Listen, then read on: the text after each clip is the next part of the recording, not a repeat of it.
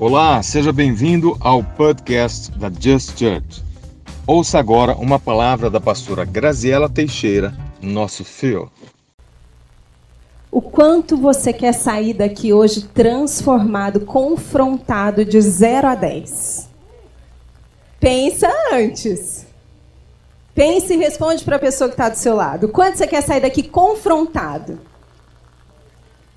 Tem gente já falando 10, 10, 9, 8, 7. Agora eu vou te ensinar uma coisa. Normalmente a gente responde o que a gente está sentindo, mas ou o que a gente aprendeu que é certo e a gente aceitou como verdade. Mas será que é o que a gente realmente quer e acredita?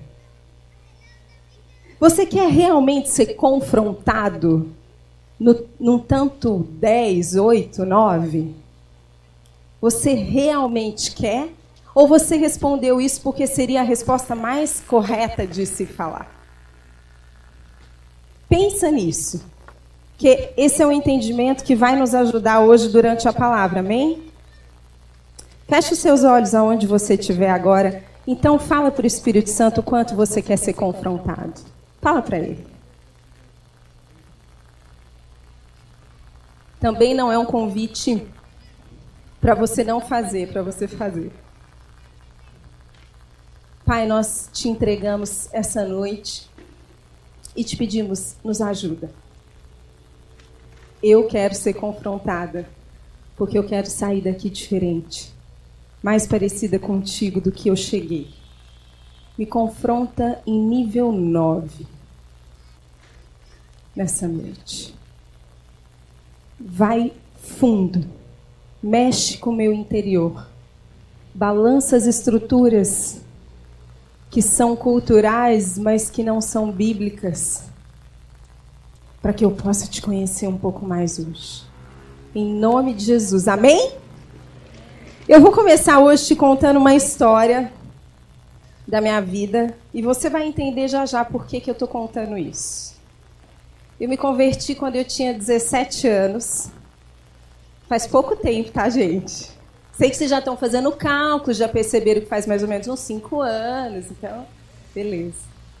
Eu converti, me converti, na verdade, eu conheci a igreja, conheci Jesus através da vida do pastor Marcelo. A gente se conheceu. E ele, rapidamente, a primeira coisa que ele me falou foi que ele era cristão e que ele só iria namorar a pessoa com quem ele fosse casar. E que eu precisava conhecer, então, a igreja, a vida dele, para que a gente, então, entendesse se esse era o caminho ou não. E eu fui. Apesar dele já ser apaixonado por mim, ele, sabe, eu sei que ele já estava orando, jejuando, entendeu? Ele deu um de durão, eu já, eu já tinha. Gente, na verdade, eu fui descobrir que ele tinha colocado a igreja inteira para orar. Já. Tava todo mundo de jejum. Não vai editar essa parte porque é verdade. Brincadeira. Já tava todo mundo jejuando, então, né? Fazer o quê? Eu fui meio manipulada, tô brincando. E aí, é, eu fui conhecer e eu confesso para você, eu estava até meditando sobre isso, que naquele primeiro momento eu aceitei ir porque eu queria estar perto dele. Mas eu não sabia muito bem o que, que era essa vida, porque a minha cultura religiosa era uma cultura católica, era parte católica e parte espírita. Os meus pais, eles foram líderes na igreja católica por muitos anos, mas quando eu ainda era muito pequena, eles se, se, divorciaram, então a gente parou de frequentar a igreja. Eu não vivenciei muito com eles esse tempo. E depois, como parte da família da minha mãe era espírita, ela acabou também frequentando por um tempo, no desespero de encontrar respostas, caminhos. E eu me lembro que eu frequentei com ela em algumas reuniões. Mas a gente, na verdade, não ia em lugar nenhum, graças a Deus, que era tudo muito superficial porque a gente procurava, procurava e nunca encontrava de verdade a fonte. Era tudo paliativo. E aí eu conheci o Mar, vou voltar então para esse momento, e ele me convidou e me contou de cara sobre o estilo de vida dele, sobre o que ele acreditava e, e o quanto isso era importante. Eu fui conhecer. E aí decidi conviver, decidi frequentar. Então eu ia com ele todos os domingos. ele já era envolvido na igreja. E passado alguns meses, mais ou menos uns três, quatro meses, eu tive uma experiência pessoal com Jesus, daquelas arrebatadoras. Ninguém me falou e ninguém tinha me ensinado sobre isso, como a gente ensina. E daquele dia em diante eu decidi entregar minha vida e então eu me converti. E continuei frequentando a igreja. Só que começou a acontecer algo comigo a partir daquele momento que eu não entendia muito bem, mas eu sentia desejo de conhecer, eu sentia, eu olhava as pessoas, né, olhava o pastor pregando, eu olhava as coisas acontecendo e eu tinha desejo de participar daquilo. E aí alguém, eu estava até tentando lembrar quem foi, mas não sei, um abençoado mesmo, uma abençoada me deu um livro da Catherine Kuhlman. Não sei se vocês já ouviram falar. Ela foi uma evangelista reformadora, poderosa no Espírito Santo. E eu lembro que eu li aquele livro e, e cada palavra que eu li entrava dentro de mim e me consumia e me tomava e eu falava, gente, eu quero isso também. Eu quero que essa mulher tenha, porque isso é muito poderoso. E era algo tão, tão, tão poderoso que era algo que mexia comigo. E eu ficava meio assustada e sem entender muito bem, porque como é que eu ia falar isso para as pessoas? Como é que eu ia explicar isso para as pessoas? Só que naquela época, eu sei que não faz muito tempo, mas naquela época a gente não via as mulheres atuando assim na igreja. Ainda que eu tivesse me deparado, era uma mulher na história. E a referência que eu tinha, a cultura que eu tinha naquele momento era só os homens pregam, só os homens são líderes. As mulheres têm um papel de apoiadora. E fique contente com isso, porque tá bom demais. Então eu não tinha essa cultura, essa referência, então em nenhum momento eu ficava imaginando ou desejando ou idealizando.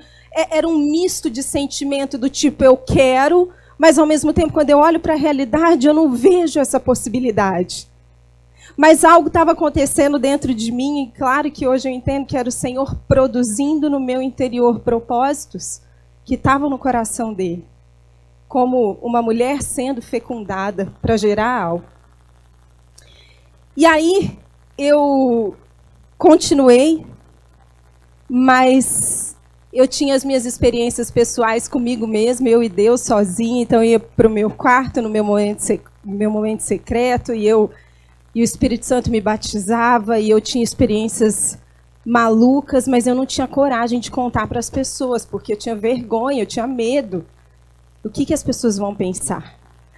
Bom, o tempo passou, graças a Deus as coisas foram avançando, muita coisa aconteceu. Vou pular alguns anos, tá, gente? A gente cada vez mais envolvido, eu casei, e a gente envolvido com a igreja e servindo, servindo, servindo. Aí um dia, e essa coisa dentro de mim crescendo. E eu sonhando e buscando. E um dia, um pastor que, que era um líder nosso chega para mim e fala assim: Olha, eu quero que você vá ministrar nas igrejas tais, que eram igrejas em outros estados. Você vai representar o instituto, nananã, e você vai dar esse tema, que era o sobrenatural, para líderes, professores e líderes de pais e, ministério, e líderes de ministério infantil, porque eu quero levar essa cultura do profético para as igrejas que eu tenho cobertura, na época que ele tinha cobertura. E eu quero que você cuide dessa área. E eu fui, isso já é outro momento da minha vida. E eu me lembro que em alguns lugares, eu, eu viajei para vários estados, alguns estados do Brasil, então cada lugar que eu ia era uma cultura diferente. Em alguns lugares onde havia uma cultura mais conservadora em relação à mulher, era muito interessante, porque eu chegava e o olhar de algumas pessoas era claro quanto ao julgamento. Eu já me sentia julgada, tipo assim, o que, que você está fazendo aqui? Você é mulher. E aí era engraçado que eu vivi algumas experiências e, e no intervalo assim das ministrações, algumas pessoas, engraçado, as mulheres principalmente, chegavam para mim e falavam assim: Nossa, mas você está viajando sozinha sem o seu marido? Você deixou a sua família em casa? Tipo assim, você é rebelde, você viaja sem o seu marido, está em pecado. E aí eu comecei a achar aquilo interessante, que depois, quando eu ia me apresentar em alguma igreja nova, a primeira coisa que eu falava era assim, oi gente, tudo bom? Tal, fazia uma saudação. Eu falava, olha, deixa eu contar para vocês, eu sou casada, eu tenho dois filhos e um marido, e eles me enviaram para estar aqui com vocês. Eles me abençoaram, eles me apoiam. Meu marido acredita no ministério das mulheres. E aí eu já abria, fazia uma abertura, por quê? Para evitar qualquer tipo de julgamento, né? Que as pessoas tinham e qualquer tipo de estereótipo ou de rótulo que elas pudessem colocar em mim. Por quê? Porque é uma mulher que viaja sozinha, que deixa os filhos e o marido em casa. Será que é certo, gente? O que vocês acham? E se a sua esposa tiver um chamado ministerial para atuar na igreja e você não? Ah, não pode, porque quando um, se o homem tem chamado de pastor, a esposa tem que ter, ou vice-versa. Será? O que, que Deus pensa a respeito disso? O que, que a Bíblia diz sobre isso? E aí, eu passei por essas experiências e talvez você esteja pensando assim, mas por que você está falando de mulher? Nem é conferência de mulher. Eu sei, mas é, é a minha história, é um pouco da minha experiência e, eu, e você vai entender onde eu vou chegar. Então, em cada lugar que eu fui, tinha uma cultura diferente, em vários aspectos. Essa foi uma outra fase da minha vida. Esse povo, ou todos esses povos, ou essas pessoas cresceram aprendendo e acreditando em coisas, por exemplo, relacionado às mulheres. Essa semana eu ouvi uma coisa sobre as mulheres, uma hora o pastor Marcel vai pregar isso para vocês. Ele já me falou. Fica a dica. Que existem culturas. É tão maluco, gente, é tão distorcido o, o, entendimento que a humanidade adquiriu sobre as mulheres, sobre os negros, sobre quem quer que seja que seja diferente, é tão maluco que tem sociedades que funciona assim: a mulher, se ela não acordar todos os dias, se ajoelhar diante do marido e adorá-lo como um Deus, ele tem o direito de abusar dela ou de machucar ela. Enfim, tem muita coisa desse tipo, mas graças a Deus que Jesus libertou. Depois vou falar um pouquinho disso. Bom, a parte 3 da minha história que eu quero contar para você, isso já há um, mais ou menos uns nove anos atrás, aí agora vocês vão descobrir de verdade, né? que não são só cinco anos, mas tudo bem. Eu estou feliz com a minha idade. Eu estou bem resolvida. Há mais ou menos uns nove anos atrás, a gente já vivia uma situação diferente em relação ao cenário da mulher. E a mulher, ela, de fato, ela tem conquistado muitas coisas, e graças a Deus por isso, porque o que a gente vivia antes não era bíblico. Mas eu não vou falar sobre isso agora. Mas eu quero que você entenda que há nove anos, mais ou menos, a gente já podia encontrar dezenas de mulheres pregando nas igrejas, e não só pregando, liderando as igrejas. E eu sei que talvez esteja passando pela sua cabeça, ixi, lá vem aí um pensamento feminista. Se está passando isso pela sua cabeça, é porque você não conhece de verdade o que é feminismo e nem conhece de verdade o que é a mulher na Bíblia. Por isso que está passando. Então eu te aconselho a estudar. E aí aconteceu nessa fase, quando eu comecei a ver a, a, a, esse cenário mudando e, e a esfera da igreja aceitando melhor a mulher aparecendo, a mulher se destacando. Sabe por quê? Lembra que eu comecei falando que muitas vezes o que a gente fala é aquilo que a gente aprendeu como certo, mas no fundo não é aquilo que a gente acredita. E como é que eu sei disso? Pelas nossas atitudes, porque as atitudes mostram o que a gente realmente acredita. Mas a nossa fala pode falar o que é conceito que a gente aceitou como verdade. Mas nós vamos falar mais sobre isso mais tarde. E naquela época eu queria, eu comecei a orar e eu falei, Senhor, eu quero, eu não quero só ver as mulheres realmente voltando ao estado original delas. Eu acredito nisso. Eu tenho visto, tem, hoje nós temos mais referências em todas as esferas da sociedade. Mas eu quero ver na tua palavra o que o Senhor pensa a respeito disso, até para que eu não seja enganada a respeito de tudo, do que acontece com a mulher. E aí eu fui estudar Gênesis. Ei, Gênesis, né? Fui estudar Gênesis, quem, quem ouve entenda, né? fui estudar Gênesis. E, gente, eu tive um entendimento que era tão revolucionário para tudo que eu já tinha aprendido que eu não tive coragem de falar nem para o pastor Marcelo. E eu guardei aquilo para mim naquele momento. Quando eu li, e uma das coisas que eu entendi, que é quando Deus forma Adão, Adão significa humanidade. Ele não está falando de gênero, ele está falando de um povo. E logo em seguida ele fala: Eu os formei, macho e fêmea os criei. E ele dá o comissionamento e ele fala sobre governo, ele fala sobre liderança para os dois. Não existia só o homem, havia os dois, talvez os dois no mesmo corpo, formado em um só ser, porque depois Deus vem e a nossa tradução hebraica é muito pobre, porque a nossa tradução hebraica de hoje fala que a mulher foi tirada da costela, só que no original foi o lado inteiro de Adão que foi separado. Foi metade dele. Então é como se Deus tivesse feito os dois num ser só, e chega um momento que Deus precisa começar a multiplicar a criação dele, então ele separa aquele ser, pega o lado feminino com as características femininas, pega o lado masculino com as características masculino, dá o nome de homem e mulher e fala agora vão e multipliquem a terra. Por isso que quando a gente casa, o mandamento é o quê? Que vocês se tornem uma só carne. O casamento é a resposta perfeita de tudo isso, inclusive da questão de gênero. A gente volta a ser um porque nós fomos criados como um e Deus vem e separa. E quando eu entendi isso, aquilo era tão maluco que eu nunca tinha ouvido ninguém falar. E eu não tive coragem de contar para ninguém. Só que eu guardei e orei e falei: Senhor, me ajuda. Se eu pregar isso na igreja, eles vão me apedrejar. Se eu falar pro meu marido, ele vai. Tô brincando. Mas vai que ele separe de mim, né?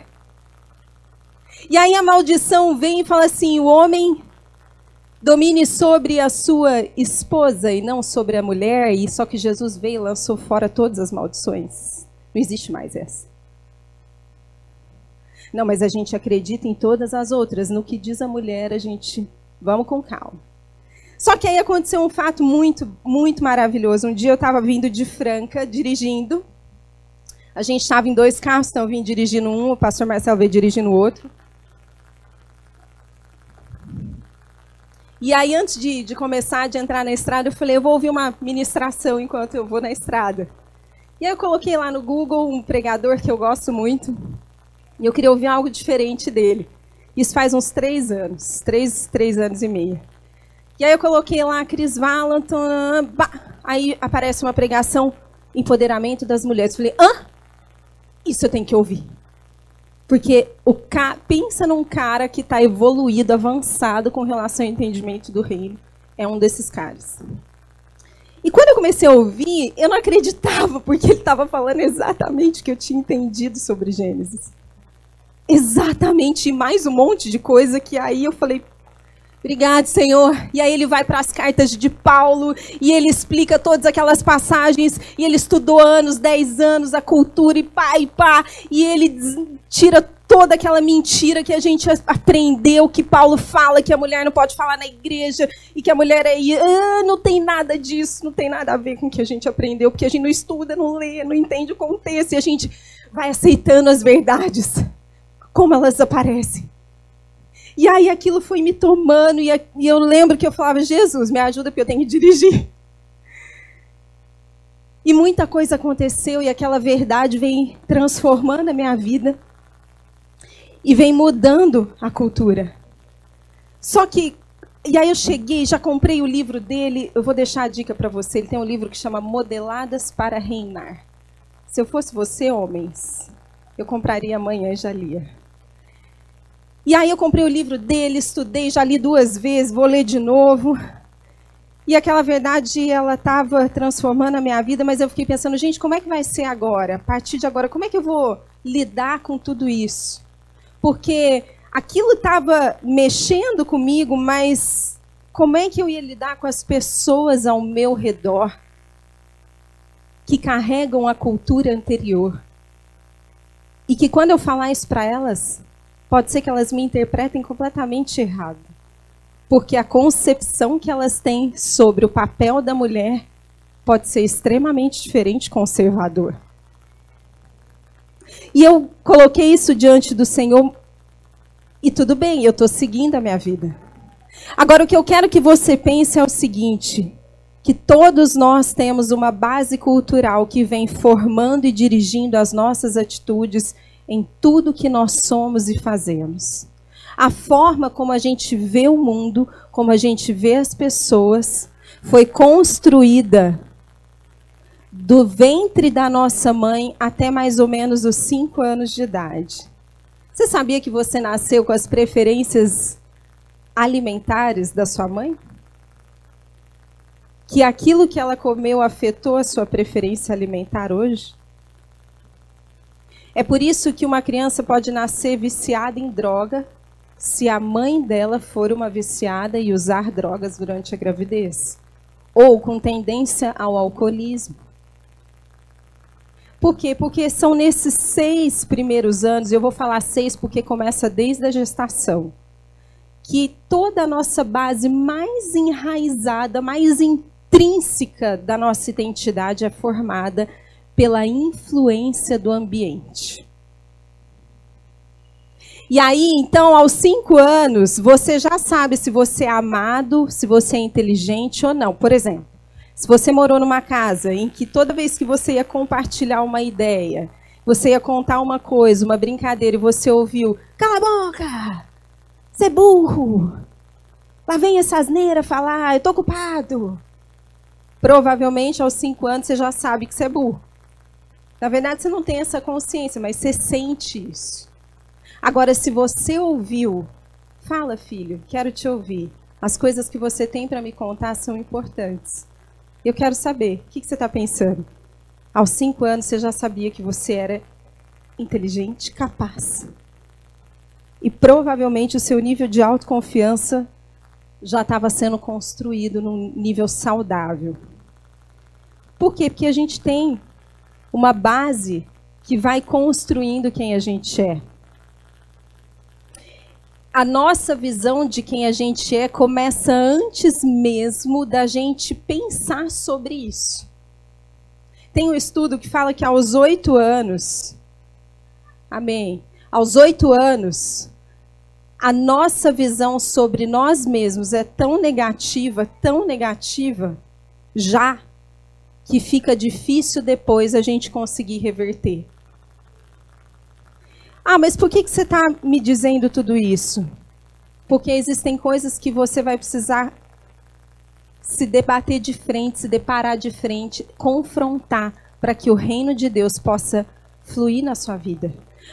Há muito do reino querendo fluir, expressar de você, mas eh, Deus não consegue. Porque tem um monte de coisa que você precisa encarar, confrontar e, primeiro, conhecer, um entendimento. Já viu que alguns de nós, quando Deus diz assim, eu te amo, aí o que, que você pensa? Tá, Deus, eu acredito, eu sei, é verdade para o mundo inteiro, mas para mim, a gente até fala que acredita, mas a gente não sente. Por quê? Porque a nossa concepção sobre o amor de Deus, sobre a paternidade de Deus, sobre a nossa vida foi afetada lá na infância, dependendo de como foi a nossa paternidade natural. Por exemplo, se eu te perguntar assim, o que, que é o amor ou o casamento? O que, que você vai me responder? Sabe o que, que é o amor ou o casamento para gente? O amor e o casamento é o que o papai fez com a mamãe e o que a mamãe fez com o papai. Se o papai amou a mamãe, então eu tenho essa cultura de casamento. Se a mamãe amou o papai. Agora, se não havia papai e mamãe, ou se houveram vários papais ou várias mamães, é essa raiz que eu vou crescer como base da minha identidade. Ou se o papai batia na mamãe, ou se o papai era grosso e agressivo com os filhos, era muito ríspido, muito duro, não sabia conversar, falava gritando, não sabia lidar com conflito. Aliás, toda conversa era conflito. Sabe o que vai acontecer? Essa é a raiz que vai formar a sua base, o seu sistema cultural. Porque esse é o modelo que você vivenciou. Mas aí o que acontece hoje, gente? A gente cresce e aí a gente tem um monte de oportunidade, igual a gente tem hoje. A gente começa a estudar, não é? A gente vai estudar sobre casamento, sobre educação de filhos, e aí a gente fala assim: nossa, eu nunca vou ser igual meu pai e a minha mãe foram comigo. Nunca. Quando eu tiver filho, eu vou fazer isso, isso, isso, isso, isso. Ou quando eu casar, eu nunca vou fazer o que a minha mãe fazia, o que o meu pai fazia. Mas aí o que, que acontece? A gente casa, aí a gente vai lá para a lua de mel, tá tudo lindo, maravilhoso. Aí sai da lua de mel, aí um dos, dos parceiros do cônjuge vai lá tomar banho, sai do banheiro e deixa a toalha jogada na cama. Aí o outro vira e falou assim: Ô, que isso? Como assim você deixa a toalha jogada na cama? Vai molhar, vai estragar o lençol. Ué, mas o que, que tem de mal? Não, não pode deixar a toalha jogada na cama. Como assim? Na minha casa todo mundo deixava. É, mas na minha não. Na minha, a minha mãe falou e a minha mãe fazia a gente colocar. E aí o nosso casamento vira um inferno, porque são duas culturas completamente diferentes que resolveram morar na mesma casa. E a, e a gente começa a ter um monte de regras. Quem tampa a pasta? Quem põe o lixo para fora? Quem cuida da comida? Quem faz a comida? É a mulher? É o homem? Quem é o responsável? E a gente carrega um monte de estereótipo a respeito do papel da mulher e do homem. E o homem tem que ser fortão. Ele tem que. Gente, isso é um. Coitado dos homens ter que ser fortão o tempo todo, né? Não pode chorar. Porque se chorar é fraco. Que absurdo. Jesus chorou, gente. Não pode ser vulnerável. Homem que é homem, homem que é macho, homem que é macho olha para todas as mulheres e fala de mulher mesmo e não consegue. Que isso? De onde vem essa cultura? E as mulheres? Quais são os estereótipos? A mulher ela tem que dar conta de todas as coisas e ainda está linda, cheirosa, magra e maquiada no final da noite. Depois de ter feito mil e uma coisas, o marido tem que chegar, a janta tem que estar na mesa, e a mulher tem. Gente, isso é desumano. Qual ser humano consegue dar conta disso? Porque a mulher ela tem que cuidar da casa, ela tem que fazer a comida, ela tem que lavar a roupa na mão, ela tem que ir nisso, ela tem que trabalhar, ela tem que ganhar dinheiro, ela tem que ir no cabeleireiro, ela tem que depilar, ela tem que fazer ginástica, ela tem que fazer a unha. Porque tem homem que nem aceita. Já cansei. Cansei, juro. É desumano. E a mesma coisa agora com o movimento feminista, os homens não são mais homens, eles estão afeminados porque está tirando o poder dos homens, porque os homens não têm mais poder, porque as mulheres são mais fortes. Cansei. E a cultura bíblica está onde? Como é que a gente vai implantar o reino de Deus nessa terra se a gente não conhece o que Deus fala sobre essas coisas? Fala para mim. Pergunta para a pessoa que está do seu lado: como que você vai implantar o reino de Deus na terra? Se você talvez não conheça todas essas coisas como Deus vê. E aí a gente tem filho. Gente, pensa quem não é casado, já vou dar dica. Pensa numa coisa desafiadora quando nascem os filhos. Por quê? Porque numa família foi ensinado que educação de filho era assim, blá blá blá, e na outra família foi ensinado que a educação de filho era assado. E aí começam os conflitos. E, para, e aí, aquele que achava que a educação tinha que ser do jeito A, vira para o cônjuge e fala assim: Você está me desrespeitando. E aí o, o cônjuge do lado B fala assim: Ah, você acha? Mas para mim isso é tão normal. Não é desrespeito. Por que, que acontece isso? Porque são duas culturas diferentes. E aí começa a surgir um monte de regras que, nem, que nem, nenhum deles sabia. Por isso que eles não comunicaram, porque está tão intrínseco, tão intrínseco, que não tinha como saber. Mas os filhos nascem e antes de nascer a gente fala assim: não, porque quando os meus filhos nascerem, eu vou educar assim, assim, porque eu li no livro e tal e tal e não sei o quê. E aí o marido fala: é verdade, nós vamos fazer isso, nós não vamos fazer aquilo. Aí chega um dia Aquele dia que você já está estressada, aquele dia que você está com um monte de preocupação na cabeça e o abençoado do seu filho está te infernizando o dia inteiro e ele não para de falar e de chorar e aí você pega e dá um grito: Para, menino, sai daqui que eu vou te matar! Só que você falou que você nunca ia gritar como seus pais gritavam. Sabe por quê? Porque aquilo que você falou foi uma verdade que você aceitou, mas que não te transformou. E quando a gente está sob estresse, o que é verdade sobre nós vem à tona. E aí a gente volta e fala assim: nossa, pode, só pode ser demônio no meu corpo. Não é não, gente. É demônio não. Eu sei que tem uns que estão tá endemoniados mesmo.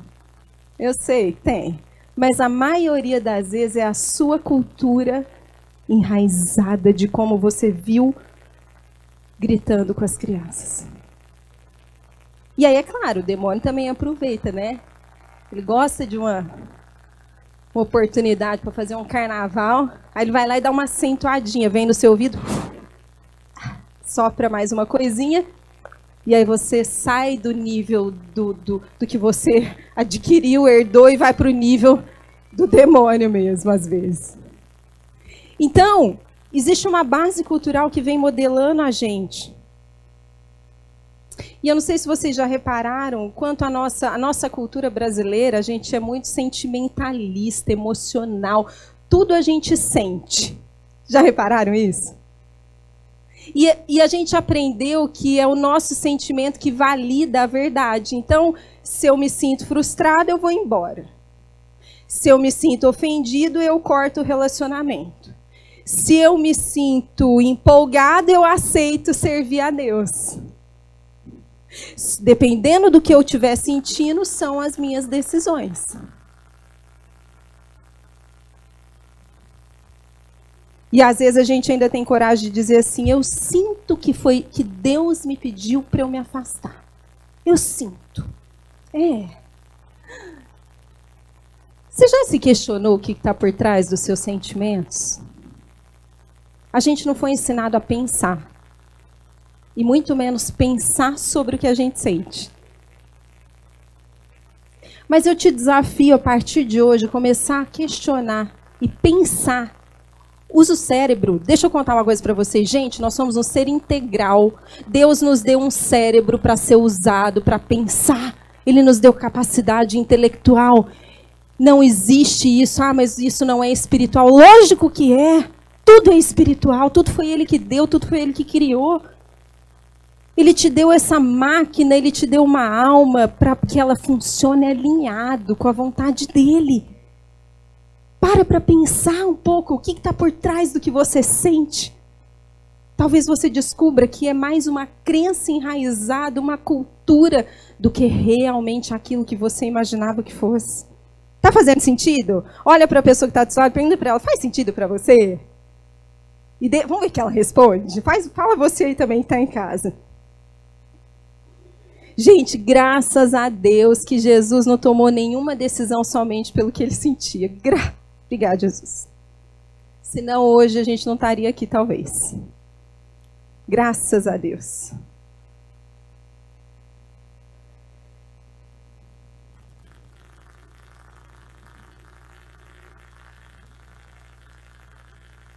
Silêncio, né? Abre comigo em Romanos 12, versículo 1. Vamos para a Bíblia, porque se a sua cultura for da igreja que precisa ler a Bíblia do começo ao fim, nesse exato momento, pode ser que você esteja me julgando. Essa pastora não abriu a Bíblia ainda? Ela não deve ser de Deus? Vamos lá.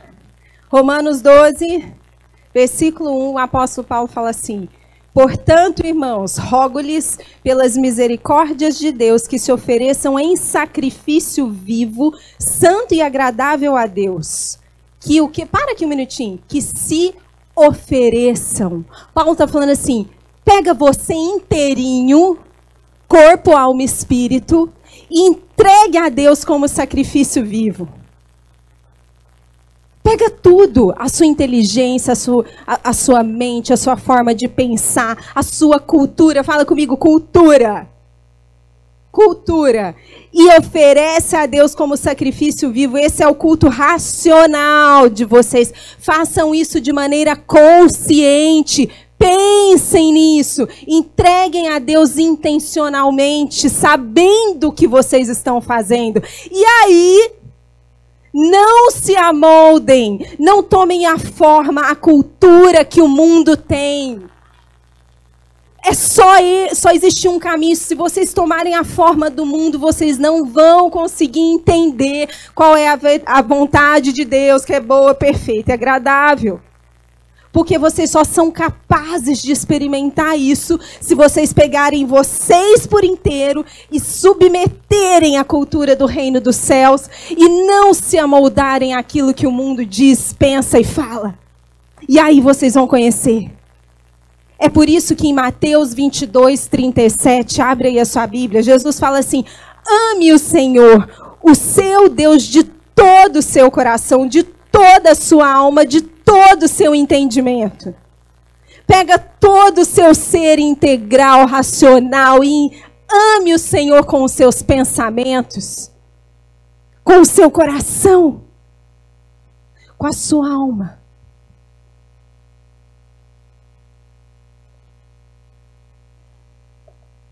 Fala para a pessoa que está do seu lado assim: tudo tem que converter ao Senhor Jesus tudo que eu sou precisa converter. Não é só aquela decisão que você tomou em algum dia. Você precisa se converter integralmente para Ele. Só assim você vai poder vivenciar, experimentar esse mandamento de Jesus. Ame de todo o seu coração, de todo o seu entendimento, de toda a sua alma.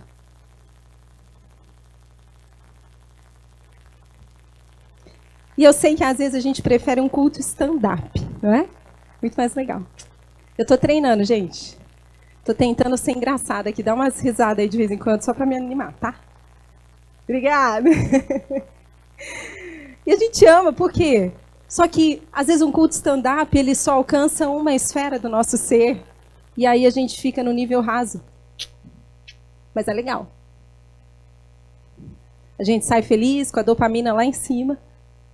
E se eu te contar que quando você começar a entrar mais profundo e se deixar ser transformado, o seu organismo vai começar a produzir toda a química saudável cada vez mais, porque algo está acontecendo dentro de você. Você vai descobrir que é muito mais gostoso, muito melhor. E aí tem uma coisa, né, que quando é igual quando a gente aprende a comer comida de qualidade. Eu não sou fresca com um tipo de comida. Por exemplo, eu amo arroz e ovo frito com a gema mole e a borda torradinha, tá, gente? Já estou deixando a dica, porque se alguém me convidar um dia para jantar e tiver ovo, você já sabe como eu gosto. A gema molinha e por volta bem feitinho e de preferência torradinho. Eu amo isso. Eu não sou fresca e enjoada com tipo de comida, mas eu sou enjoada com qualidade de comida. Sabe por quê? porque essa foi a cultura que eu recebi. Porque na minha casa tudo sempre foi simples, mas feito com higiene, com amor, com carinho, com qualidade. A minha mãe é até mais enjoada que eu, mãe, se estiver ouvindo, mas são coisas boas. Minha mãe, ela, às vezes ela vai, vamos comprar um tomate, ela escolhe a, o tomate que está assim exatamente por. E eu aprendi muito isso com ela. Então, quando a gente começa, quando a gente aprende a comer comida bem feita, a gente tem dificuldade. Quando a gente, por exemplo, uma vez a gente morava nos Estados Unidos. Aliás, eu queria contar um monte de história de cultura, mas não vai dar tempo.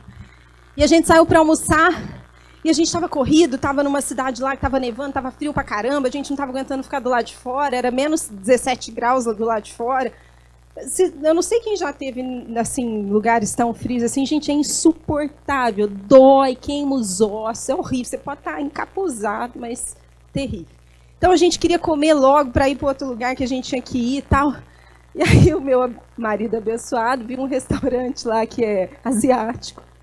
Não, vamos comer lá e tal. E eu, tá, vamos.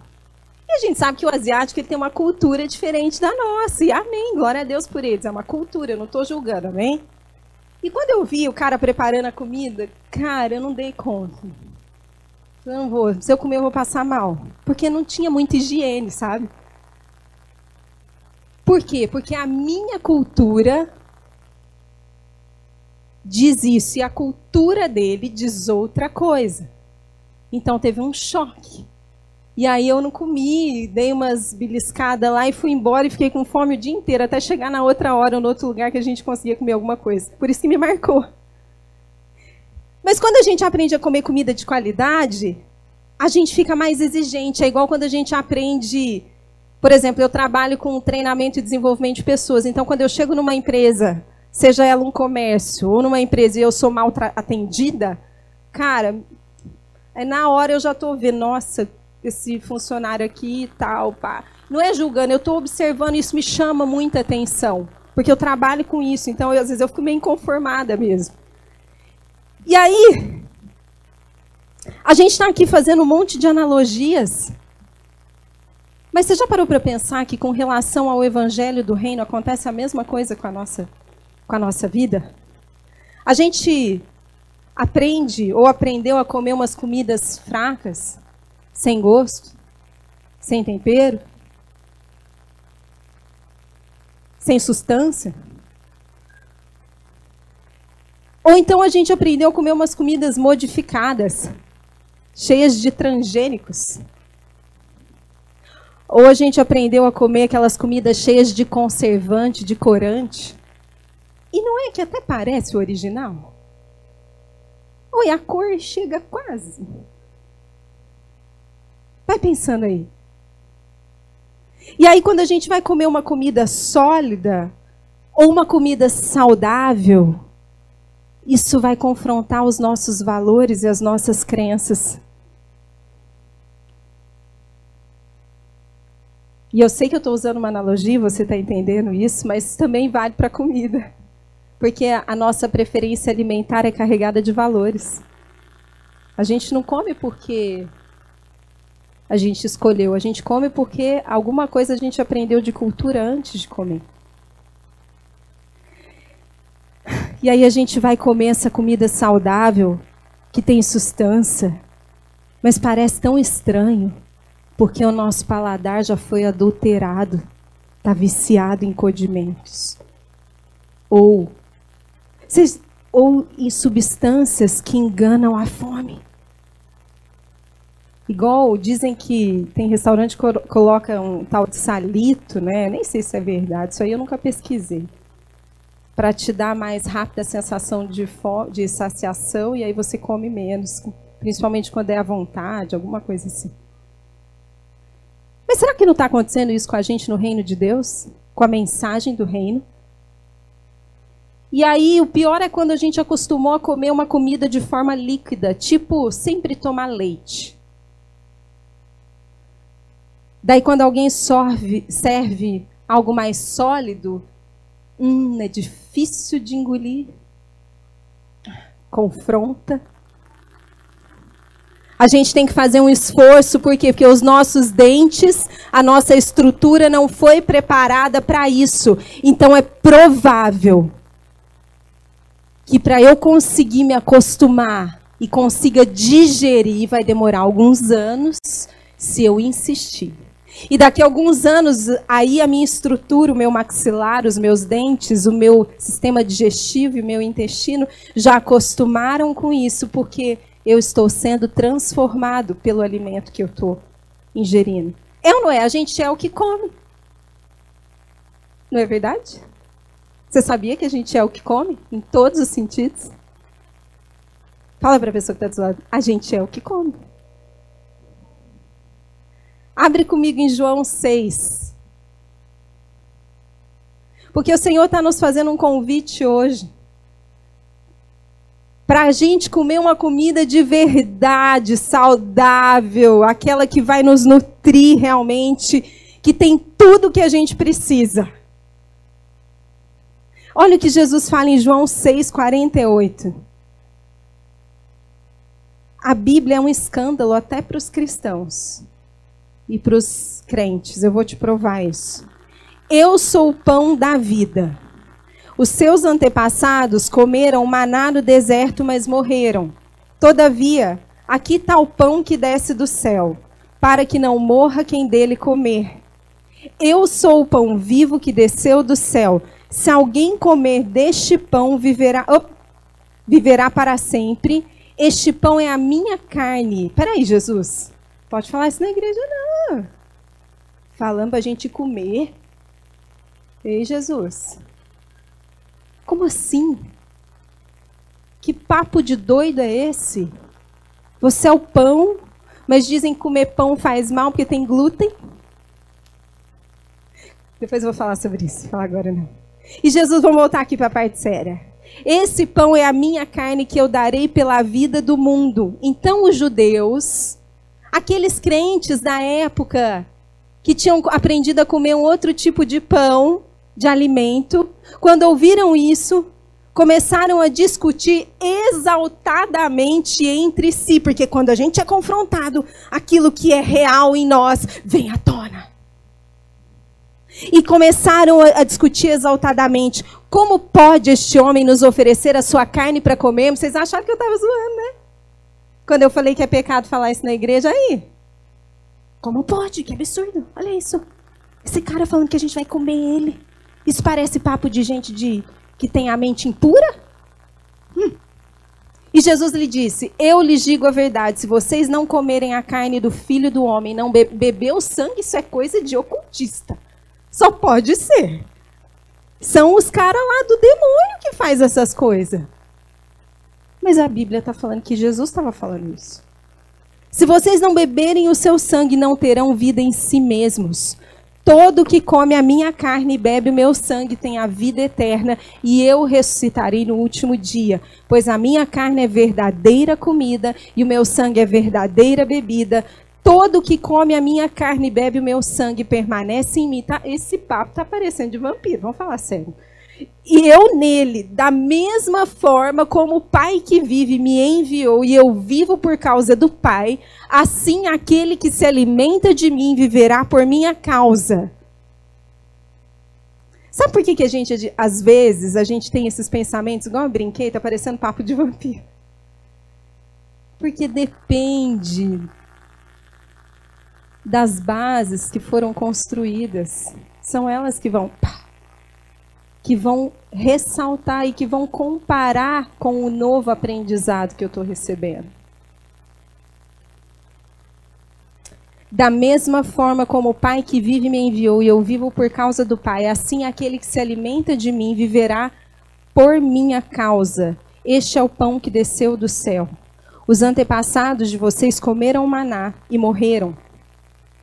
Mas aquele que se alimenta deste pão viverá para sempre. Ele disse isso enquanto quando ensinava na sinagoga de Cafarnaum. Ao ouvirem isso, muitos dos seus discípulos disseram: Dura essa palavra, hein? Quem consegue ouvir isso, gente? Sei não. Dura essa palavra. Comer da carne e beber do sangue o que, que será que é isso? E Jesus lhe disse: Isso os escandaliza? Sabe por quê? Que estava confrontando a cultura deles, inclusive dos discípulos. Os discípulos vinham de uma cultura judaica e eles aprenderam que eles não podiam beber sangue de animais. E Jesus está falando para beber o sangue dele. É claro que não é literal, né, gente? Senão, daqui a pouco, você que é um hater, que pode estar tá aí me assistindo, vai começar a me defamar. Difamar. Não era literal. Mas existe um entendimento que a gente precisa captar aqui. Eu não sei se você sabe, agora eu vou te trazer uma informação que eu quero que você pense em tudo. A gente é um ser integral e se a gente não começar a entender pelas coisas naturais, dificilmente a gente vai entender as espirituais. A comida que você come, ela é capaz de modificar os sinais genéticos do seu organismo. O que, que significa? Ela ativa e desativa sinais nos seus genes. Então, por exemplo, você pode ter o gene de uma enfermidade, mas o sinal dele para essa enfermidade está desativado. E aí, por causa do seu estilo de vida alimentar, você pode ativar esse gene e essa doença, então, começar a se manifestar no seu organismo. Você sabia disso? Essa é uma das causas que a gente fica doente. Outra coisa que é importante, eu vou te dar apenas um dado. Presta atenção nisso. 95% da serotonina e metade da dopamina no corpo são produzidas pelo intestino que é chamado de segundo cérebro. São esses hormônios que são responsáveis pelo nosso bem-estar, inclusive pela paz e a realização. Sabe aquilo que a gente quer tanto? Não ser ansioso, conseguir permanecer consistente na busca dos nossos objetivos, concluir as coisas até o fim. Você precisa desses dois hormônios sendo produzidos porque foi assim que Deus te criou. Gente, Deus criou a ciência. As duas primeiras coisas que Deus se revela, ou que revelam quem é Deus, a primeira é a criação. Você é a criação dele? Então, tudo que você é formado revela quem Deus é. Eu não estou falando daquilo que o pecado distorceu, eu estou falando daquilo que você foi formado. A outra coisa são as escrituras você precisa conhecer os dois. Para que você então se depare com a verdade de quem Deus é. Então, se o nosso intestino é responsável pela produção dos dois principais hormônios que a gente precisa para ter saúde, conseguir vivenciar todos os propósitos de Deus, será que a gente não deveria dar mais atenção para aquilo que a gente coloca no nosso intestino? O que, que vocês acham? Sabe por quê? Aquilo que a gente come afeta a maneira como a gente vai funcionar. E quando a gente tem um intestino saudável, a gente tem uma vida, uma mente feliz, satisfeita e tranquila. Eu te desafio, quando você estiver muito mal emocionalmente, faz uma avaliação da sua, do seu, da sua alimentação, do seu sono e da sua atividade física antes de falar que é espiritual. Amém? Vocês não estão ficando muito felizes. Tá bom, depois tem Barnabé, gente. Ei, uhul! Aí já ficaram felizes, né? Barnabé é saudável. Deixa eu contar uma coisa para vocês. É sério isso. Quem já comeu Barnabé sabe, isso não é merchan, tá? Eu estou usando como exemplo. E é claro que você tem que tomar cuidado com o que você come. Mas ele é a proposta é ele ser um lanche mais leve, não é? Com menos condimento, para que você saboreie realmente os, os ingredientes. E aí, no começo, algumas pessoas estranharam muito. Por quê? Porque o paladar delas está acostumado a comer muita coisa condimentada, misturada, pimenta, tempero, queijo, não sei das quando. Blá, blá. E aí vem um lanche mais saudável. Ei, ganhei, vou ganhar um lanche hoje. E, é, mas é sério. E aí depois essas pessoas vieram para o pastor mais e falaram, cara, é verdade, agora que eu me toquei, eu só como coisa temperada ao... Eu não sinto o sabor dos alimentos. Às vezes a gente não está conseguindo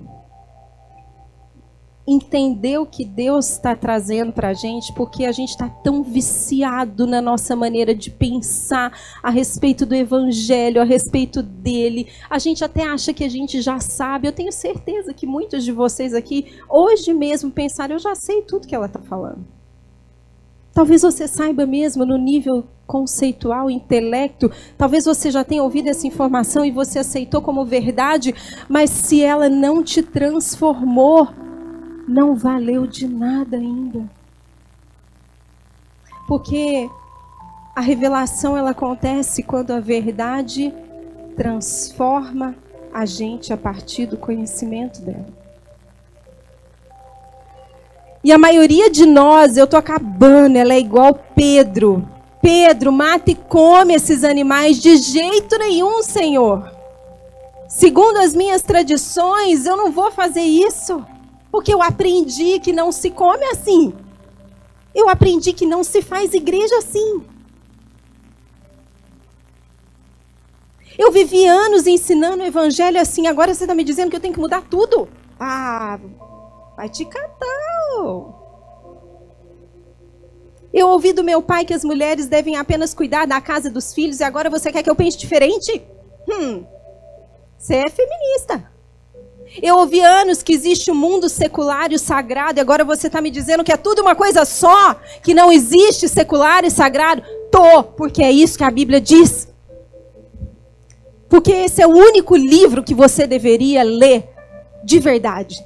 Não estou falando para você não estudar outras coisas, mas esse deveria ser o seu primeiro livro todos os dias, todos os dias, todos os dias.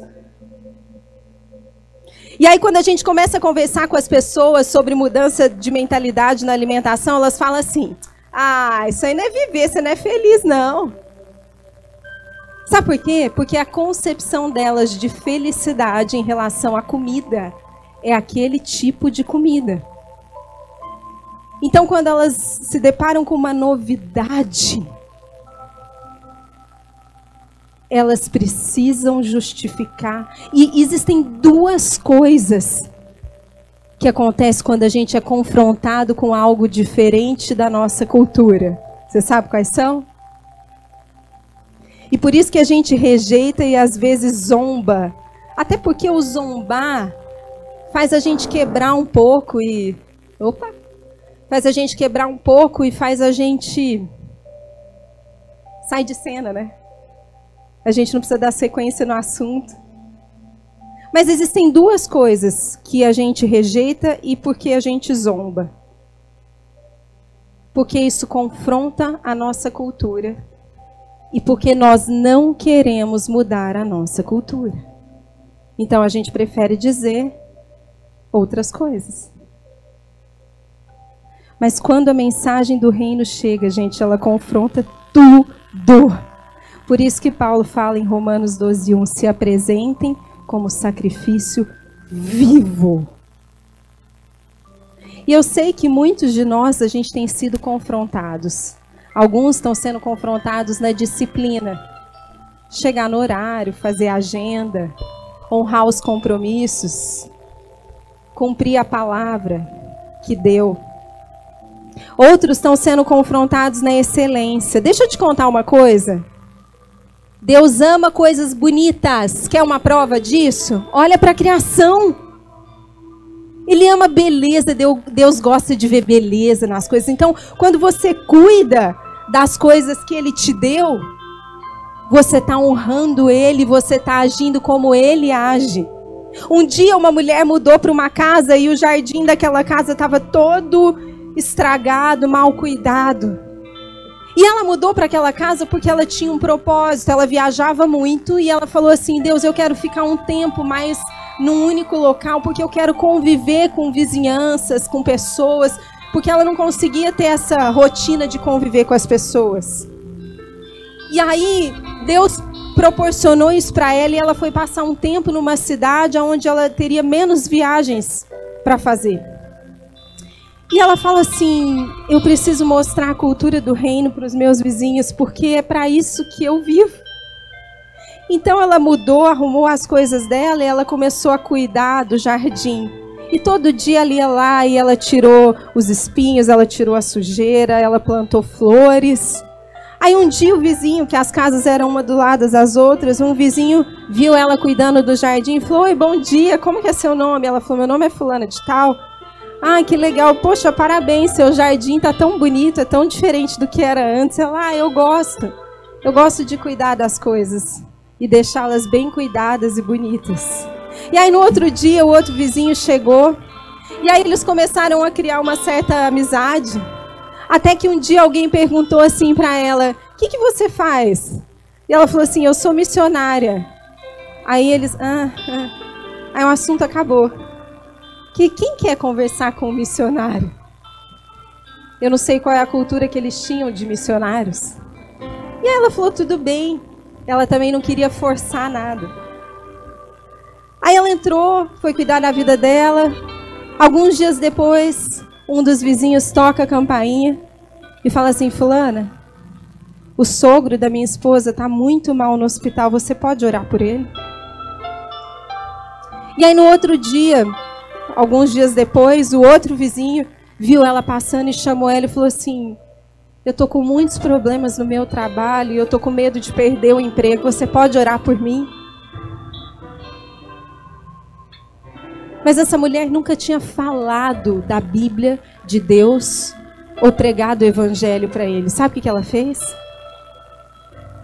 Ela cuidou do que Deus tinha confiado a ela.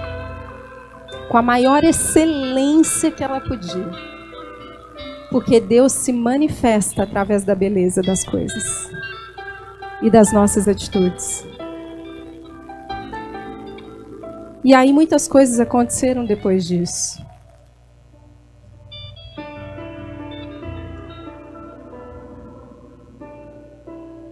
Sabe, a cultura do reino, gente, ela vai bagunçar o nosso coreto. Não tem jeito.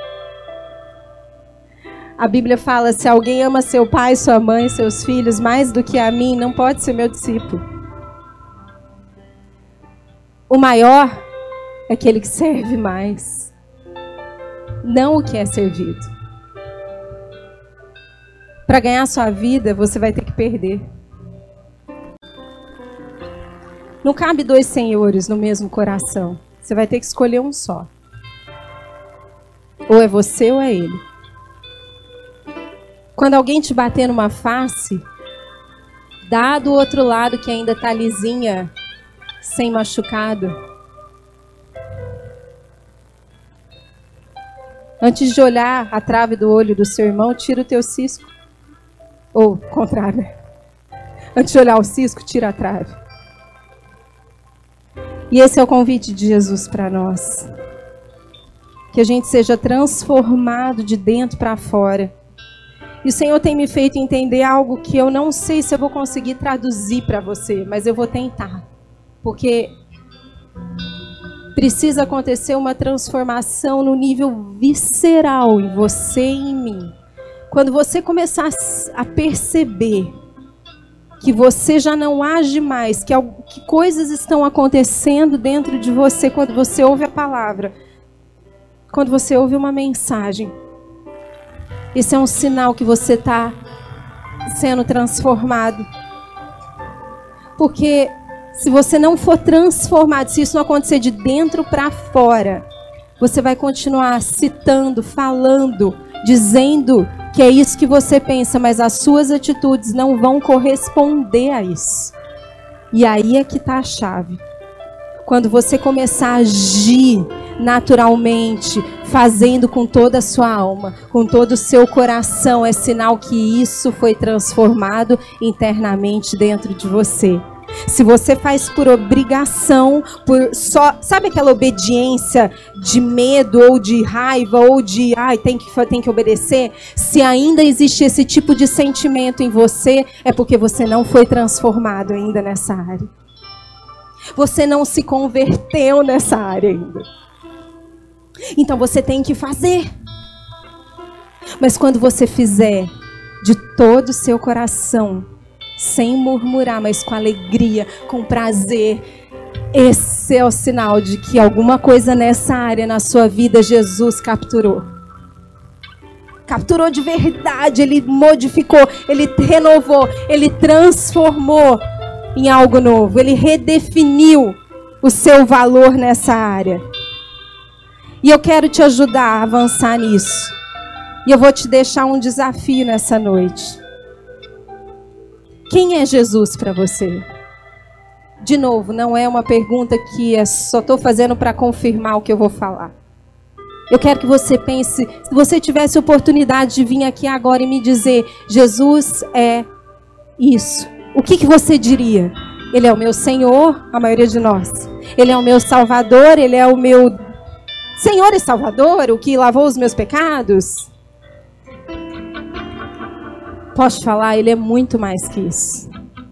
Se você só vê isso em Jesus, é porque você ainda não conheceu como deveria. Muito, muito, muito, muito, muito, muito. Se você for em Colossenses 1:13, Paulo, o apóstolo Paulo, ele queria que os colossenses eles entendessem que eles fossem mais profundos, que eles saíssem do nível da salvação, do Jesus. Gente, é, é por isso que a gente só quer pregar sobre Jesus, porque esse Jesus que a gente prega é uma delícia, é leve, é mole, ele ama todo mundo, ele é o cara bondoso, generoso, ele é o cara mais legal da terra.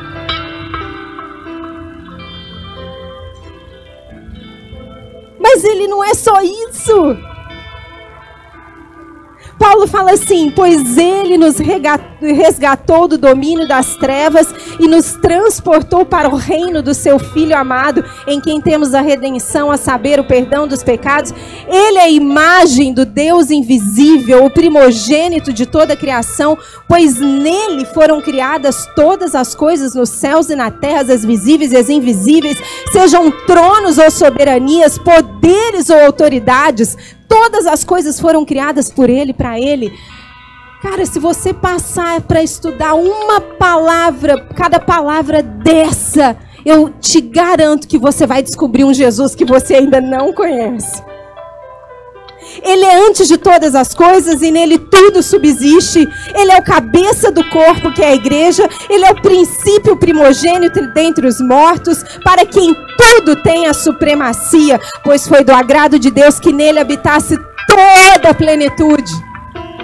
E por meio dele reconciliasse consigo todas as coisas. Todas as coisas foram reconciliadas nele, mas eu só conheço ele como Senhor e Salvador, e não como Rei ou como reconciliador, então eu só acesso aquilo que eu conheço. Tanto os que estão na terra quanto os que estão no céu, estabelecendo a paz pelo seu sangue derramado na cruz. Antes vocês estavam separados de Deus em suas mentes. Eram inimigos por causa do mau procedimento de vocês, mas agora ele os reconciliou pelo corpo físico de Cristo mediante a morte, para apresentá-los diante dele santos, inculpáveis, livres de qualquer acusação. Ele é muito, muito, muito maior do que eu e você podemos conhecemos até aqui, até hoje. E se a gente não buscar conhecê-lo com mais profundidade, se a gente não se entregar, não fizer de nós um sacrifício vivo e confrontar as nossas crenças, a nossa cultura, a gente vai viver no nível raso e superficial. E não tem reino de Deus na terra porque depende da eclesia se levantar. Conhecedora eu falei de várias analogias aqui com você hoje. Eu falei sobre alimentação, eu falei sobre casamento, eu falei sobre educação de filhos. Eu falei sobre a figura, o papel da mulher na sociedade. E eu poderia te perguntar o que Deus pensa sobre isso, sobre todas essas coisas, você sabe? Não venha, não responda o que você sente. Responda o que ele diz, o que a Bíblia diz sobre isso. E aí sim, a sua mente vai começar a ser transformada na imagem e semelhança dele de novo. E você vai começar a experimentar a boa, perfeita e agradável vontade de Deus, porque esse é o único reino que carrega uma justiça verdadeira. Por isso que Jesus fala: buscai o reino de Deus e a sua justiça. Mas o que, que é justiça? O que, que é a justiça de Deus?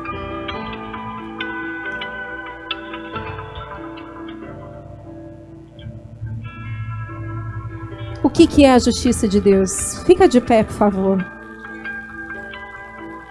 Eu me lembro que eu assisti um filme. E durante boa parte do filme mostrava a história de um cara que era um pedófilo. E ele abusava dos meninos mais jovens. E aquilo era horrível para não dizer uma coisa pior. Só que aí chega um determinado momento do filme, o filme começa a mostrar a história dele quando ele era pequeno. E ele havia sido abusado de forma extremamente violenta pelo padrasto dele durante anos, desde que ele era um bebezinho. E aí? O que, que é justiça? Esse cara deve ir para o corredor da morte? Ou não? E se ele tivesse abusado de um dos nossos filhos? Difícil, né? Só existe um lugar que tem a resposta. Se chama Reino de Deus. Só existe uma forma da gente reformar a nossa cidade, a nossa nação, se a gente começar a comer uma comida saudável, verdadeira e alimentar as nossas gerações com essa verdade, para que então uma geração corajosa se levante e tome os lugares assolados. Para que os líderes da sociedade eles saibam o que fazer com base na justiça de Deus e não na constituição da nação. Porque era assim nas Escrituras. É assim desde o início. Amém? Fala com o Espírito Santo agora. Deixa ele te mostrar, deixa, fala para ele, sei lá, talvez ele tenha te confrontado em alguma coisa. Talvez você já saiba o que orar, o que fazer, ou sei lá. A única coisa que eu sei é que você precisa mudar aquilo que você tem comido. E começar a se alimentar de um alimento que vai transformar.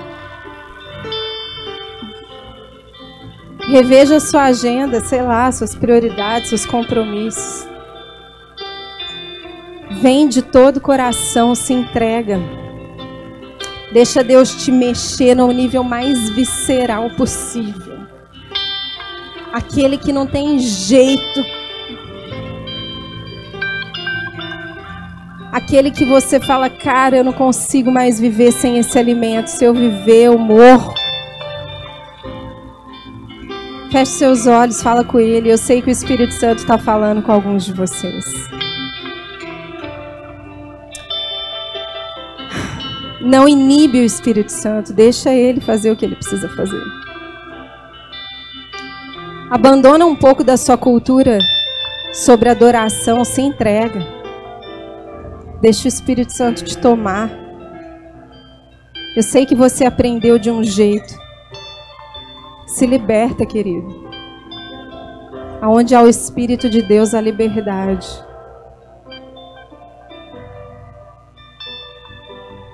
Isso é ser liberto das prisões. A maior prisão é aquela que está dentro de nós.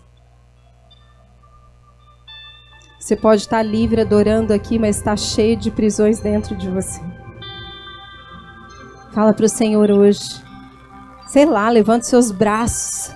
Faz um sinal com o teu corpo diz para ele alguma coisa, fala: Senhor, me liberta dessa prisão tal, me liberta dessa prisão tal, transforma o meu jeito de pensar sobre isso, me dá fome e sede pela tua palavra, me dá desejo, faz o que essa pastora falou, começa a me incomodar, enche o meu interior com incômodo, com o teu fogo não me deixa dormir, faz alguma coisa, Senhor, mas não me deixa ficar nessa mesmice, pelo amor de Deus.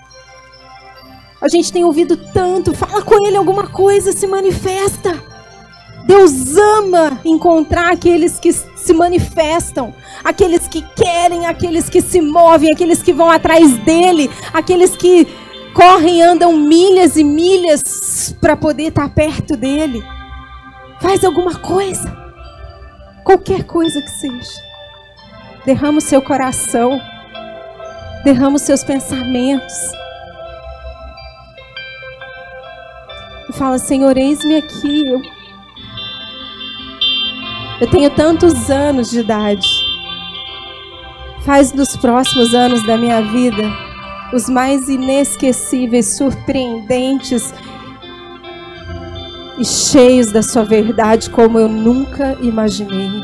Fala isso para ele.